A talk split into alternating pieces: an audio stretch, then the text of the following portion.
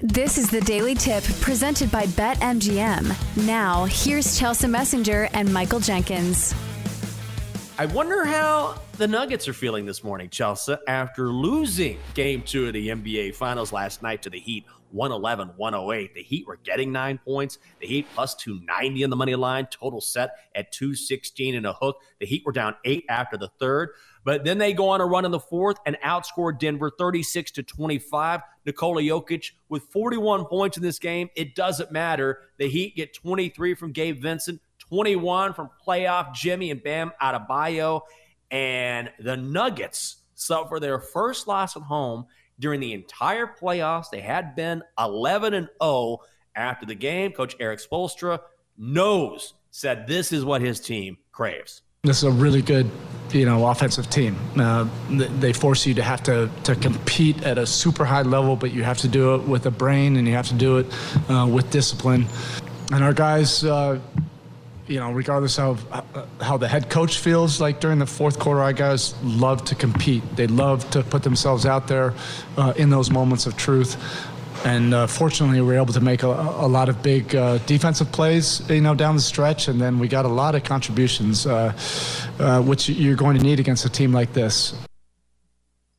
Man, Heat were just so good late in this one, and this is the first time in the entire playoffs, Chelsa that the Nuggets had a double digit lead and didn't go on to win. So, as we've seen from Miami all postseason long, they are never really out of it. Exactly. And I think a lot of people counted them out after that dominating win that we saw from the Nuggets in the first game.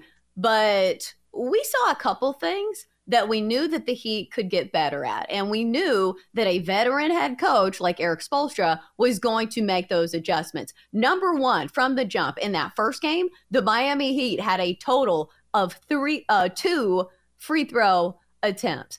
That had to change, and it certainly did. The Heat got to the line 20 times and made 18 of those free throws. So there's extra uh, an extra 18 points from the jump that certainly helped Miami out. And also, they were much better from the three point range. They couldn't get a shot to fall in that first game. In this game, they looked much more like the Heat team that we saw for the entirety of the postseason. Hit 48% of their three pointers, and they're a good three point shooting team. So mm-hmm. I'm not going to sit here and say that this is not completely repeatable, like maybe not 48%, but this is the percentage that we've come to expect from a team full of three point shooters. Duncan Robinson had a, a huge fourth quarter. I think he scored all 10 of his points in the fourth, including some big dagger threes. And also, you said it, Gabe Vincent was the heartbeat of this team uh, late in the game and for the entirety of the game, finishing with 23. And I think the most telling part was the effort and the fact that this is a Heat team that's not going to give up. And you saw it when Gabe Vincent, bless his heart, was trying to guard Nikola Jokic. Man, did he look like a rag doll. I think he fell exactly on his face one time. And I was like, oh my God, if that happened to me, I would not get up. I would go to the end of the bench and say, this is my time. You guys can take it from here. But that's not how the Heat operate. They're going to get back up. They're going to give you your their best effort and they're probably going to hand you an L from time to time. So now I think the tricky part is moving forward which way do we sway? Because I think the toughest mm-hmm. part of the postseason in the NBA is not overreacting game to game. You don't overreact overreact after a first game win for the Nuggets, and you don't overreact after a second game win for the Heat. So, what do you think the reaction should be? Do you think that people are overreacting when saying, "Oh, the Heat are right back in this"? I don't think it's an overreaction. I think I think that the Nuggets are still going to win this series. I still think the Nuggets are the better team. I know we've been saying that throughout the playoffs, but this is the first time I do think that eventually the Heat will be are outmatched and will be outmatched and eventually go on to lose. But you mentioned Gabe Vincent, and I want to get to something he said after the game, which I think is sort of a fascinating look into that Heat culture we keep hearing about. This is a team that, again, only the second eight seed in NBA history to ever make it this far, joining the 1999 Knicks. They broke the Knicks record for the most victories by an eight seed ever in the postseason. They're just so very at ease with games on the line. And when it was over, Vincent tried to explain that mentality. I mean, it's just it's part of our DNA for one. You know, everyone on this team has has battled through adversity in some manner and been knocked down and had to get back up. Um, and for number two, we got a lot of experience in these close games. So uh, when it comes down to the wire, we're strangely comfortable. We're going to go to the left side. I love that phrase. We are strangely comfortable. So to answer your question, I don't think anyone's overreacting. I, I think that the Heat have proven that unlike a lot of other teams, they are as mentally strong as it gets. And Mike Malone, the Nuggets head coach, has been talking about this. This is the NBA Finals. For I don't want to hear about this team being an eight seed. They don't play like an eight seed. So yes, I think the Nuggets went out, but I think if you haven't been paying attention to the Heat, you're finally realizing, and Gabe Vincent had the perfect answer for that. They are not going to go quietly. It will be a fight each and every way for Denver. Oh, for sure. Um, I think the other takeaway is Denver did not play a good game.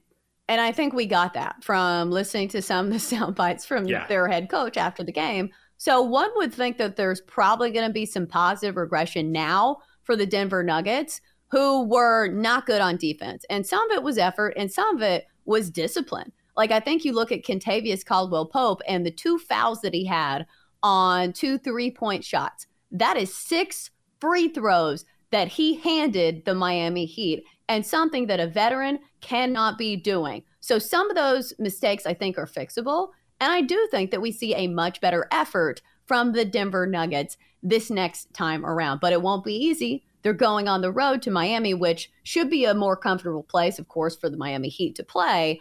Uh, but also from a betting standpoint, this one's tougher because the spread is a lot shorter. No more of these nine free points that were handed with the Miami Heat. It's only a two and a half point spread. Yeah, it's going to be close. So Nuggets minus 140 in the money line. Nuggets minus two and a half. If you look at game three, do you have a lean? Would you lean Nuggets? And also, we do have to keep in mind we we have to watch whether or not Tyler Herro is going to play for Miami. He has a hand injury, was not cleared for game two. And again, game three is on Wednesday. So while I'm not necessarily a fan of the NBA Finals sort of taking its time and being spread out like this, if you're the Heat and you're waiting for one of your critical pieces from the regular season to return, this is big for them. And if he plays, maybe that affects the line. Maybe it does. I don't think Tyler Herro is going to be worth that much in the market for a team that already seems pretty disrespected when it comes to the line because I know it's ba- based on metrics and market movement and all of that. But still, I think the takeaway for me after last night's game is that the Nuggets played a pretty bad game by their standards and mm-hmm. still only lost by three. Because after game one, the takeaway was the Heat played abysmal, couldn't make a three, only shot two free throws, and still only lost by 11. So you're giving me nine points the next game. That's what I would have leaned. And then now you're looking at a Nuggets team that's been the picture of consistency. They have one bad game, they barely lost, they had a chance to tie it at the end. I think I'm still leaning towards the Nuggets. I am as well. And I, I do think that I do think that maybe this was, I don't know necessarily if it was good for Denver, but I will say that Mike Malone has been preaching this. Mike Malone said this after game one. We didn't play a good game.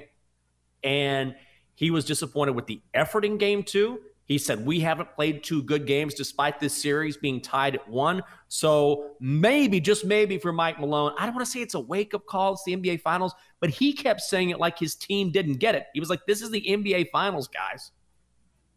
Because the defense, the effort was a little lacking and the yeah. discipline was a little lacking. So it's something they can clean up. It's only one loss. I still feel like Denver is the more repeatable offense because the problem is if the Heat don't make their threes, I don't think they have a chance against the Nuggets. So I think that is going to be the tipping point for the Heat moving forward.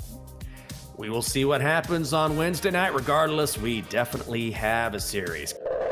For more, listen to the Daily Tip presented by BetMGM. Weekday mornings from 6 to 9 Eastern on the BetQL network, the Audacy app, or wherever you get your podcasts.